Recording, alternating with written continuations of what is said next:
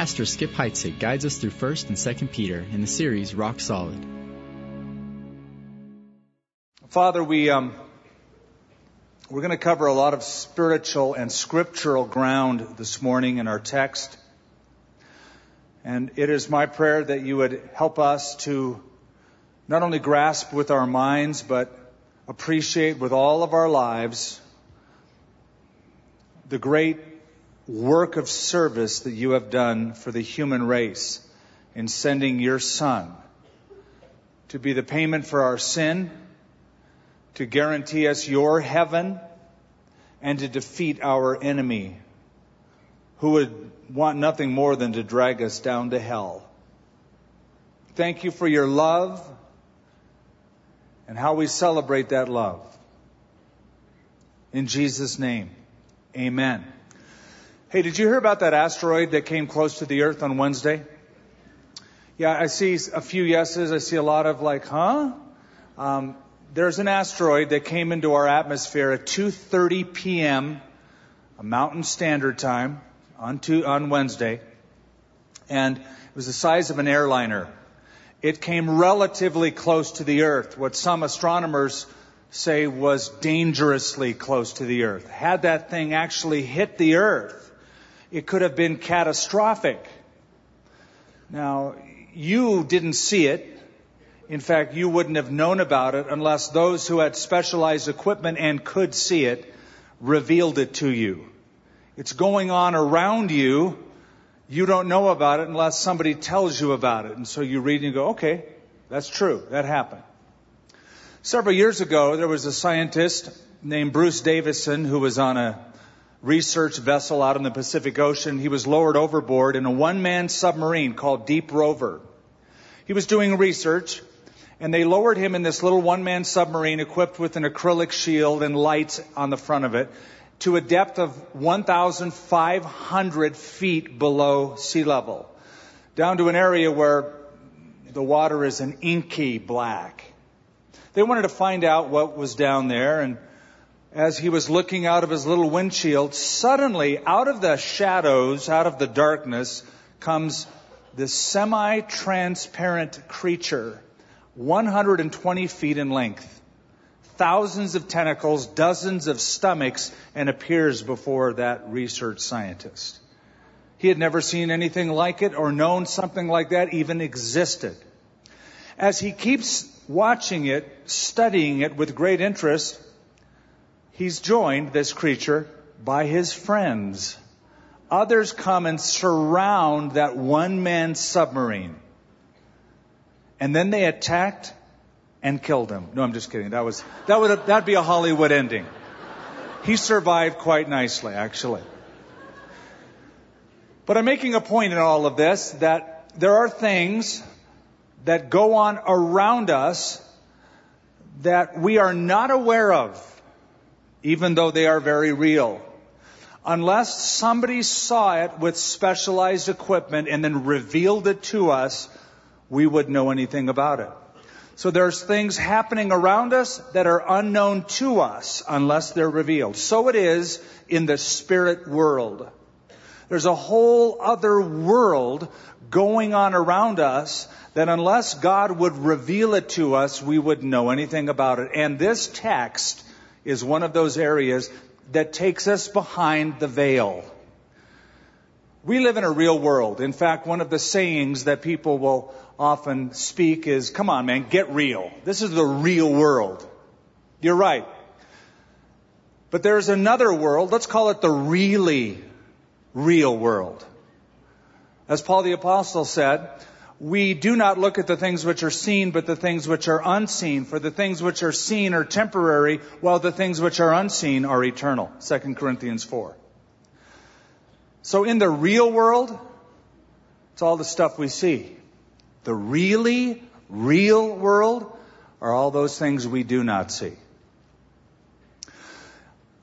Last week, if you were with us in 1 Peter chapter 3, we noted that Peter is talking about suffering using Jesus as an example of his crucifixion, his resurrection, his exaltation. But he does mention that between Jesus' death and his rising from the dead, He preached a sermon. He visited somewhere. He went somewhere and made a proclamation. And then Peter moves on from that and draws it to a close. It's because of the fact that he mentions this strange ministry of Jesus Christ between his death and resurrection that makes this passage hard to understand, at least for us, 2,000 years removed from it. So, what we're going to do is comb over it again, but put on different glasses this time. And consider an invisible world with an invisible war. Let's go to verse 18 of 1 Peter chapter 3, where Peter writes, For Christ also suffered once for sins, the just for the unjust, that he might bring us to God, being put to death in the flesh, but made alive in the Spirit or by the Spirit by whom he also went and preached to the spirits in prison, who formerly were disobedient when once the divine long suffering waited in the days of Noah while the ark was being prepared, in which a few, that is, eight souls, were saved through water. There is also an antitype which now saves us. Baptism, not the removal of the flesh, the filth of the flesh, but the answer of a good conscience toward God through the resurrection of Jesus Christ, who has gone into heaven and is at the right hand of God, angels and authorities and powers having been subject to him. Now I want to make four statements based on that. There is a coexisting, invisible world. Just consider the text that we read. In verse 18, Peter speaks of the flesh and spirit. Those are two different realms. Flesh, that's the realm of what you see. Spirit, that's the realm of what you don't see. Flesh, that's the real world. Spirit, that's the really real world. He speaks about heaven. You don't see it. He speaks about angels in verse 22. You don't see them. In verse 19, he also mentions, and we're going to go back over this, the spirits in prison. It's as if Peter, for a moment, with these words, would take us behind the veil of the real world to see the really real world. You see, folks, there is a parallel universe, if you want to look at it that way. A real world of angelic beings, both good and evil, demons and angels, that are out there. Just like you didn't know about the asteroid, you didn't see it. Or you wouldn't have known about those creatures unless somebody saw and revealed it to you. So it is with this world. We open our Bibles and we discover that 34 books in the Bible, 34 out of 66 books speak about angelic beings. 17 in the Old Testament, 17 in the New Testament. The word angel appears 103 times in the Old Testament, 165 times in the New Testament. Very, very real. Angels. The Greek word angelos means a messenger. Could actually refer to any messenger, even human. But typically the word angelos speaks of spirit beings, a special class of being. What is an angel? An angel is a non-corporeal spirit being. How's that for a definition?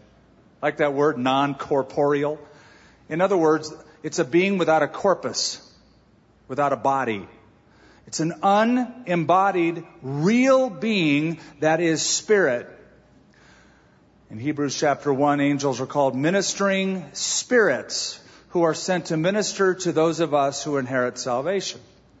Because they don't have a body, they don't have the restrictions of a human body. They're not subject to decay, and they are therefore invisible most of the time. On some occasions, to suit God's purposes, they are made visible or they can assume human form. And we see that in the scripture as well. We know that they are great in number because when Jesus was born, a multitude of the heavenly hosts were over Bethlehem singing praise. How many angels are there? What we don't know, although I find it interesting that in the 1100s, one particular theologian by the name of Albertus Magnus was very precise with the number of angels, saying that there were 399,920,004 angels. Don't ask me how or why. When we get to the book of Revelation, John sees the throne of God and he says, I saw myriads of angels. Listen to this. 10,000 times 10,000 plus thousands of thousands. So well over 100 million angels were recorded in that scene alone. And by the way, do you know that you may have met an angel? You might say, nah, I would have recognized an angel. Could, the halo and the wings would have given it away. The long flowing robes, dead ringer for an angel. Not so. That's all mythology. The Bible says, be careful, the book of Hebrews says, how you minister to different people, strangers. Show hospitality to strangers. For some have entertained angels without recognizing it. It's a beautiful thought. Somebody that you run into could be an angel. Satan began as an angel. Two Old Testament passages describe him quite in depth. Ezekiel 28, Isaiah 14. In Ezekiel passage, it says he's called the anointed cherub who covers or who guards.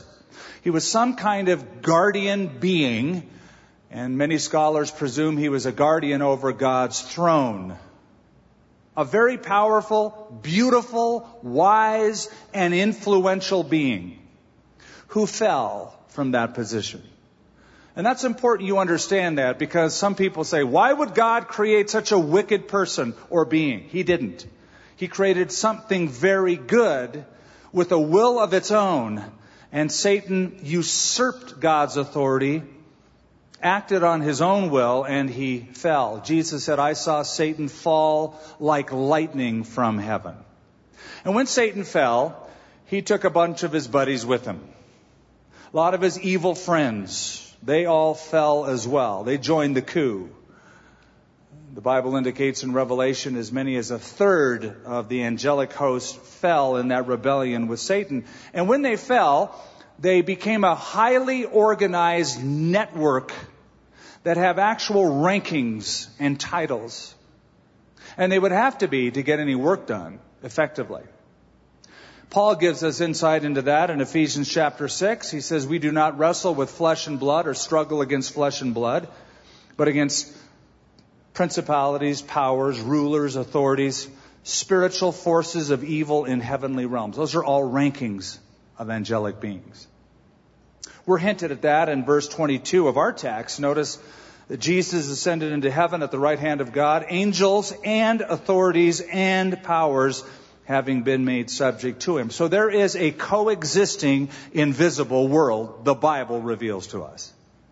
You would know about it, you would never see it, and you wouldn't know unless it was told you, revealed in Scripture. Second thing to notice in our text, there's a conflict in the invisible world a conflict. Verse 19, Jesus went and preached to spirits in where? In prison. There's some group of spirits that are incarcerated in some prison somewhere.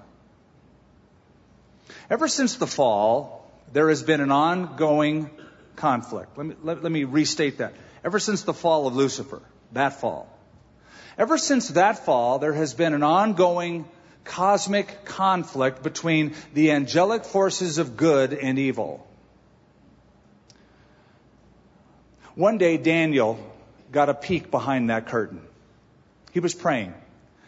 And as he was praying, an angel came from heaven and in human form appeared to Daniel and said, Daniel, from the day you started praying, I was dispatched to give you some insight and revelation into the future. But it took me 21 days to get here, Daniel, because on the way I had to fight a spirit prince of Persia.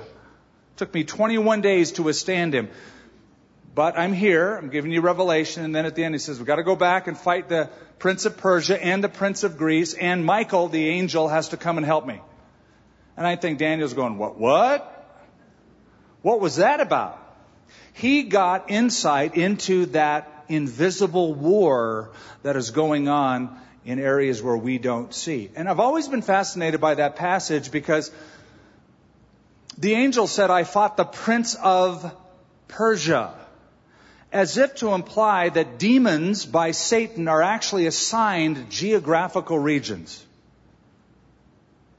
So if the prince of Persia was that bad, what do you think the prince of Hollywood is like? Or San Francisco, or Las Vegas, Nevada, or Albuquerque, New Mexico, or Amsterdam, or whatever. The spirit world. One of the first rules in warfare is you got to know who your enemy is. Not only that, but you need to know how your enemy works. The Bible says we are not ignorant of his devices. I don't know if that's true of all of us. We're not ignorant of his devices. Back in World War II, one of our generals, General George C. Patton, was fighting the German forces of Erwin Rommel, General Rommel.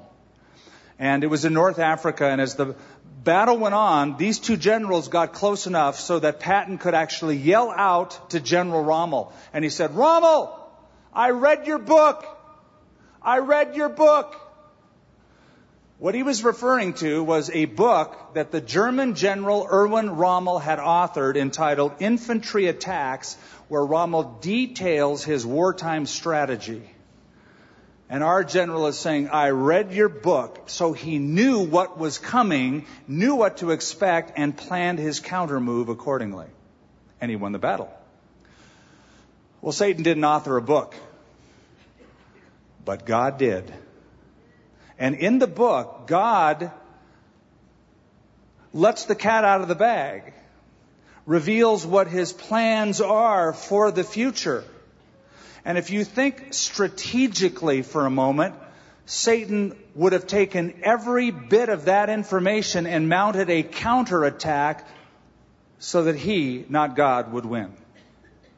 Now let's put that lens on and, and, view scripture. You ready? Let me take you back through a few scriptures. You don't have to turn to them, but I want you to follow me now.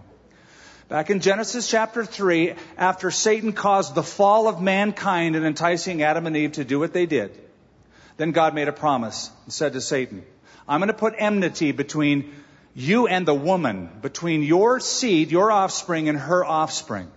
And he, that is her offspring, he, whoever he is, eventually a he will come, and he is going to bruise your head. And you, Satan, will bruise his heel. In other words, he is going to have a minor setback you're going to have a major blow. His heel will be affected, your head will be crushed. Now, if I were to make you a promise, I, I, would never do this, by the way, but let's just say, before the service, I came up, gave you a hug, shook your hand, and said, hey, listen, after the service, I'm going to crush your head. God bless you. Have a nice day if you were even remotely believing that I was going to do that, you would want more information and then you would strategize a counter move based upon the information you receive. So Satan gets a promise. You're going down. You're going to be crushed. So what does he do? Well, in Genesis chapter 4, I believe it's Satan that inspired Cain to kill Abel. Abel was righteous before God. God received his worship. Cain kills Abel. Abel is now dead. Cain becomes cursed. They're out of the picture. Satan probably wiped his brow and said, I just averted the one who's going to crush my head. Thinking maybe that's the one. God raises up another line through Seth. Time goes on. We come to Genesis chapter 6. Satan inspires such a wickedness on the earth such violence that the race becomes unredeemable and God decides I'm going to destroy the entire population of planet Earth except for eight people who are kept alive on an ark. And they repopulate the earth and a new civilization emerges as an Abraham comes and Isaac comes and Jacob comes and we come to Genesis 27 and I believe it was Satan that inspired Esau to want to kill Jacob because Jacob was the promised seed that the scripture speaks about. We come then to Exodus chapter 1 and the Pharaoh in Egypt has this crazy rule that every Hebrew male child should be killed. That's radical. He says if it's a girl, let it live. If it's a boy, kill it. Throw it in the Nile and let it drown. Why? I think he was an agent of Satan trying to destroy the Jews through whom the seed, the Messiah, would come. We keep going in the Bible where we read passages like the book of 1 Samuel where King Saul wants to kill David. Why David? David's the royal line. God promised all of his hope would be found in the seed and the offspring of King David. We keep following history and we come to this really crazy passage. In fact, if you've read it, you probably passed over it and not even noticed the fine print.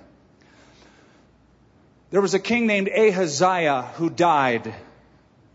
When Ahaziah died, his mother Athaliah, this is 2 Kings 11 or 2 Chronicles chapter 22, Athaliah. She decides, listen to this, to put to death all of the royal heirs in Judah all the royal heirs. If all the royal heirs are killed, David has no offspring, and the promise that God made to David for the Messiah can't happen. All of them are killed except one. One little baby named Joash, still nursing, is hidden until he's seven years old and he emerges as the king. And the lineage continues. And this stuff happens throughout the Old Testament until we get to the New Testament. And Jesus is born in Bethlehem, so what does Herod say? All those baby boys in Bethlehem, kill them all. What's that about? It's a satanic attempt to destroy the seed. Jesus emerges, grows up. Satan takes him to the pinnacle of the temple and says, You know, you ought to jump down. Quoting a scripture out of context, hoping that Jesus would jump and perhaps end his life. We come to the Gospel of Luke chapter 4. Jesus is in the synagogue at Nazareth, proclaims himself to be God's chosen one. They take him to the brow of the hill on which the city is built, and they want to thrust him over. And this happens throughout the Bible because it's attack, counterattack, attack, countermeasure. It's an invisible war. And it's all framed, by the way, in the last book of the Bible. You know, my teacher used to say, all the answers are in the back of the book. And thus it is in the book of Revelation. Listen to this warfare. He says, John says, I saw a sign in heaven, a woman clothed with the sun and the moon and the 12 stars. We know that to be an image of Israel from Genesis 37. I saw that. Then he said, I looked and I saw a large red dragon with seven heads and ten horns.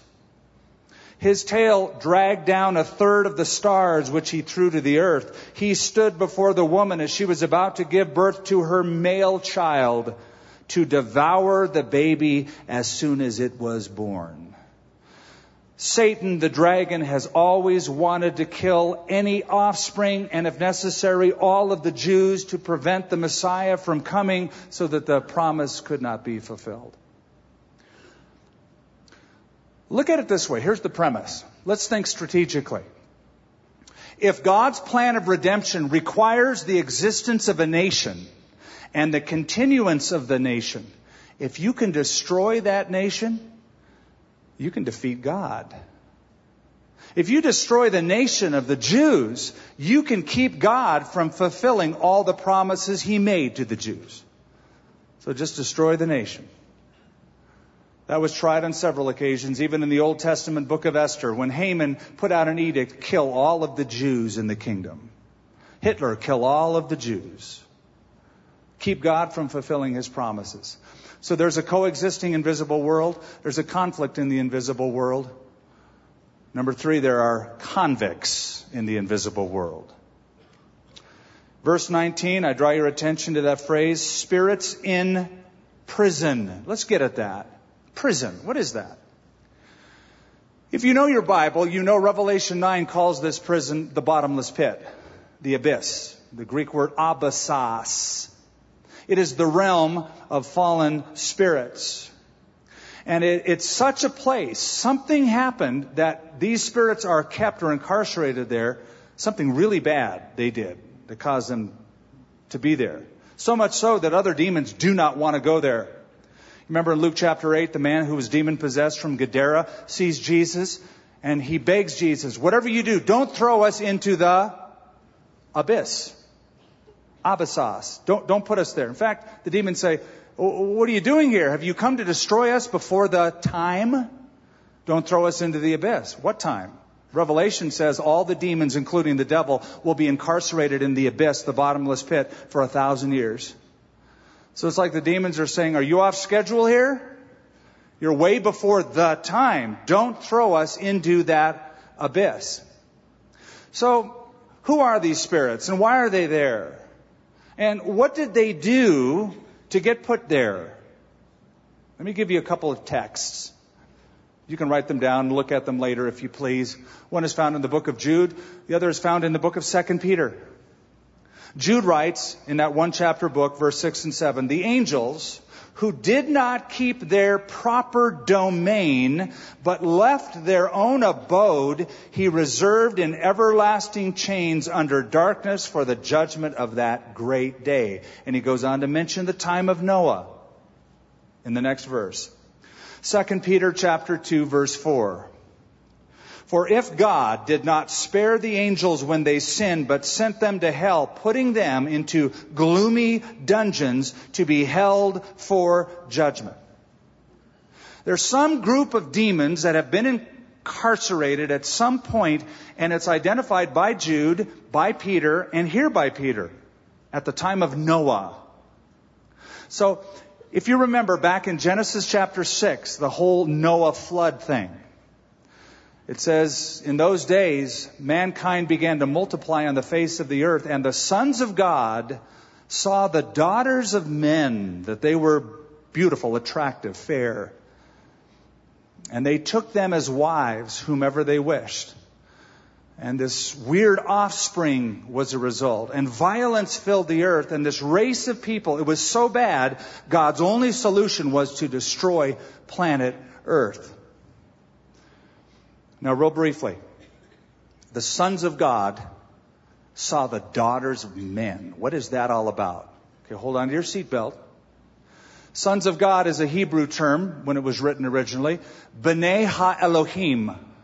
Sons of God is an Old Testament term for angelic beings. Why are they called sons of God? Because they're a direct creation of God, a one on one creation. Sons of God saw the daughters of men. According, according to the oldest Jewish interpretations and the earliest church fathers, these were fallen angels that acted so wickedly they overstepped their boundaries of their realm, left the spirit realm, and entered the human realm to cohabitate with women. You're immediately saying, uh, that's not possible, is it? That's not possible. It is possible if these demons, to get these women, possessed men. Demon possessed humans attaching themselves to other humans who are women. Demon possession is very common in the New Testament. It certainly could have happened in the Old Testament. So these demon possessed men could have seen these women in some attractive but perversely attractive, um, lascivious way that produced a generation of children that were unredeemable why else would God destroy the entire world?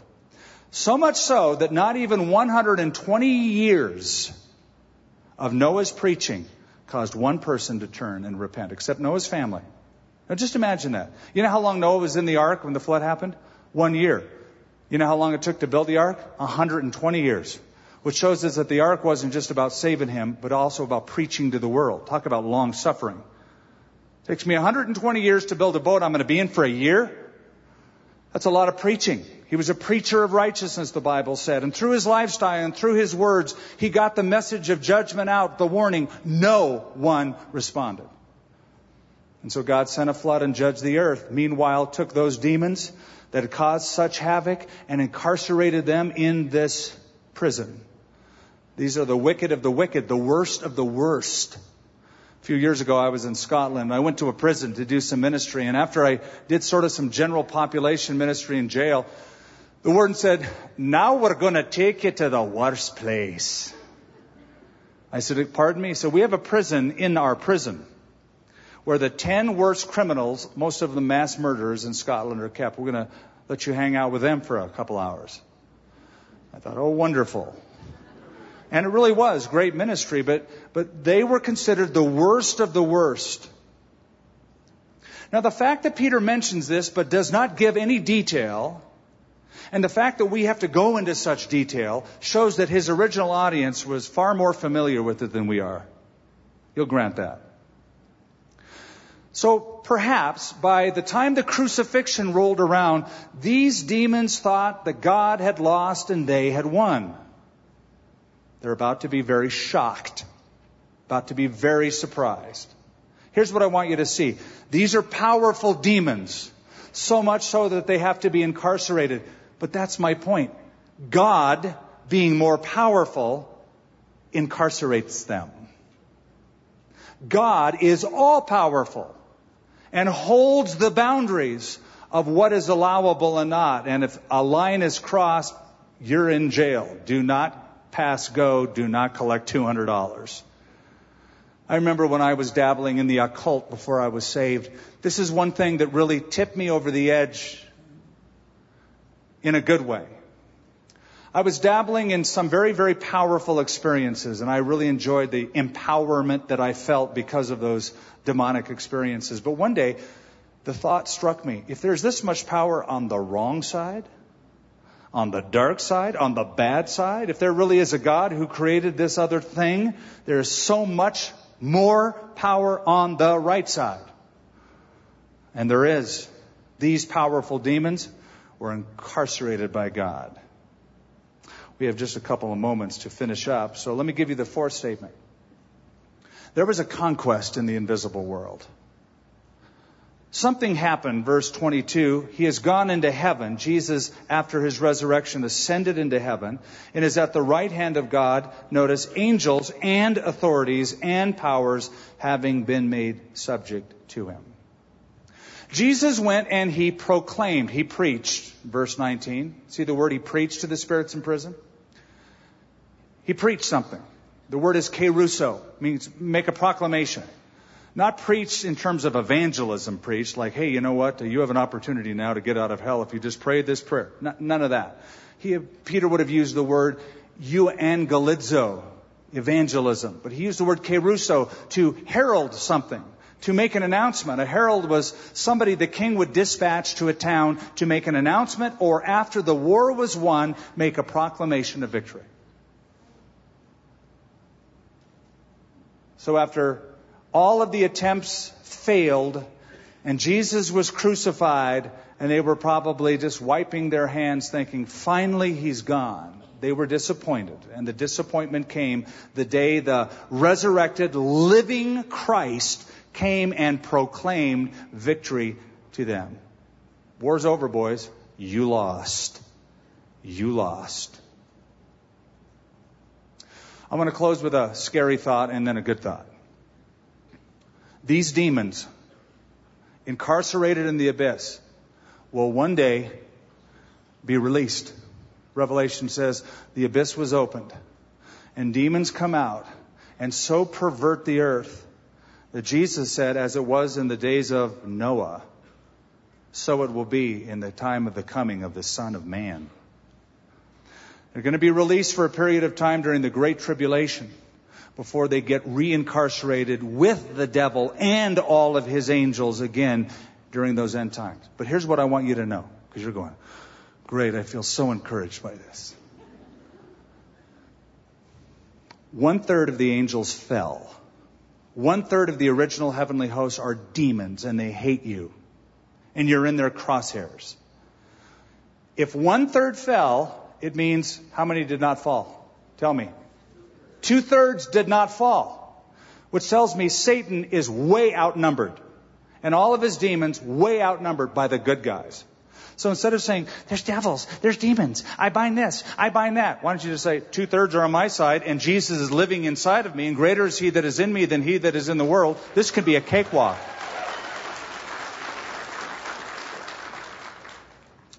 Well, there's actually way more that I have to say, but just don't have the time to say it.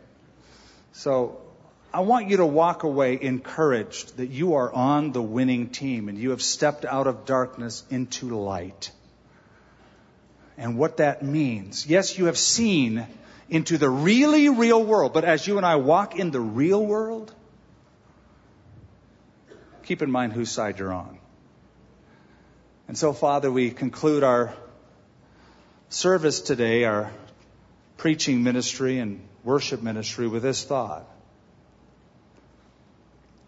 that these demons, as powerful as they once were, are incarcerated by the living God.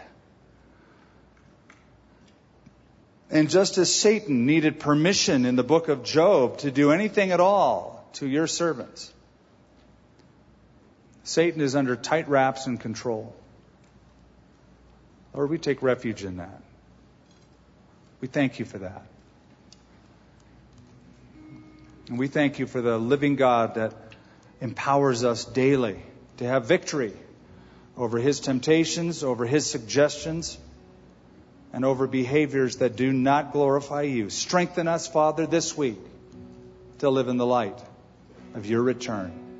It's in Jesus' name we pray. Amen.